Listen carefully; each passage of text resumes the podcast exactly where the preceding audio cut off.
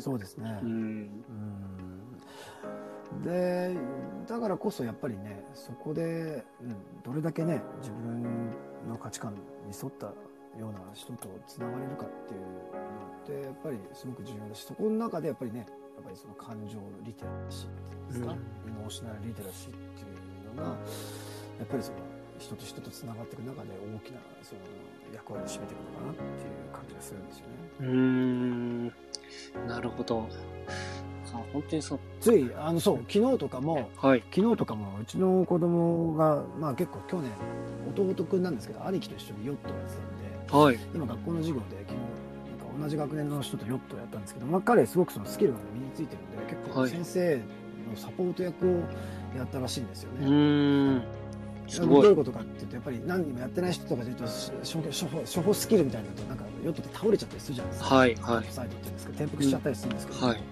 その時に、まあ、そのコーチに頼まれてちょっと救命ボート代わりにやってくれみたいな感じで、そういう役割を結構担ってそれですごくその自分もすごくその自分がちょっと先に行ってるから、うん。そのね、自分はもっとその自分のスキルを学ぶこともできるんだけどもそうじゃなくてそうやって救命ボートの役割を任されてすごくあの友達に役に立ってよかった心からその喜んでて楽しかったで。へえ。ああすごくうんなんかねあのそういうコミュニティにいるとうん。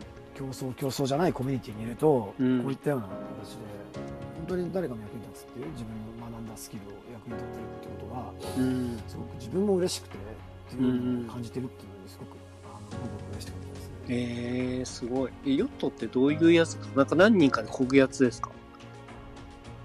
えでもそれはね2人乗りのやつなんですよ、ね、あ、二人乗りのやつ。はあ、はいはい。はい、でもフォーをいじったりとか舵をいじったりとかあとはそのねターンするときに、あのはい。手を傾けたりとかっていうのには結構スキルがいったりとか、えあと結ー、構湖でやってるんですけどもはい。風が強いと相当スピード出るんですよ。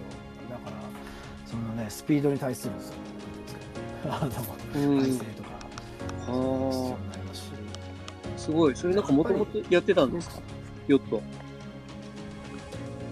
去年からやったんですけどあのおあのおお兄さんも同じ学校に行ってるんで兄貴が、はい。その兄貴もその授業をやってでそれプラス面白かったからもっとやろうって感じであの去年やってた時に弟君もその先走ってこう入れてあげたりするはいはい。そうすると弟君は次の年であそのある意味スキルが全然上のランクすになってるんで、まあ、そごい。すごいですね。あーヨット。あ、こういうヨットって乗ったことないですね。なんかいまいち、おなんかヨットってななんだっけっていうところからちょっと、今検索してみましうんうんた。あ、なんか、イクメシックさんから、あ、コメントが、えっ、と、あ、先ほどのコメントの続きですかね。その兆しがクラファン稼働ということで、あ、さっきの生きるためのコミュニティを薄れるけど、課題解決のためのコミュニティがステージを超えるっていうことの、ああそっかそっかそっかうんなるほどねなるほど。確かに。確かにそういう自分たちの理念とかね、うんそういう何かを解決したいっていうそういう思い熱い思いっていうのがそのお金をファイナンスすることが可能になるようなそういうふうなつながりが新しいつながりがこう出てきてるっていうそういうことですよね。うーん。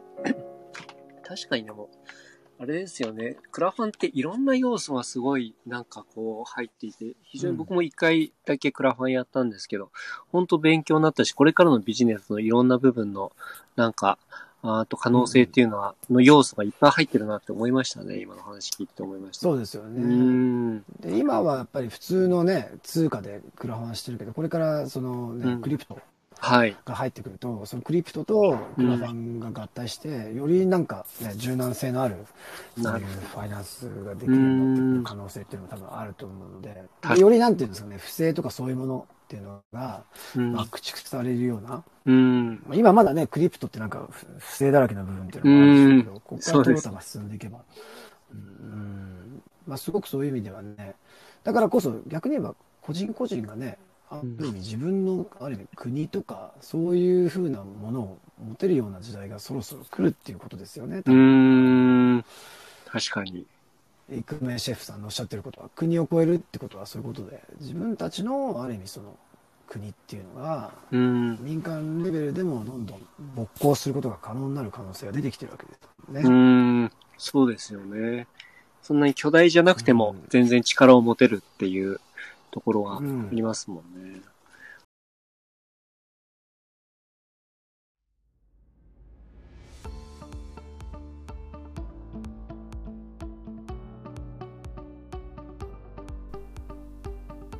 今回も最後まで聞いていただいてありがとうございました。このタイミングでピンときた方はぜひフォローをよろしくお願いします。質問や感想などがありましたらコメント欄の方に書いていただけるととても嬉しいです。ライブでの対談に反映させていただくとともに質問については定期的に配信の方でお答えさせていただきます。では次回の放送でまたお会いしましょう。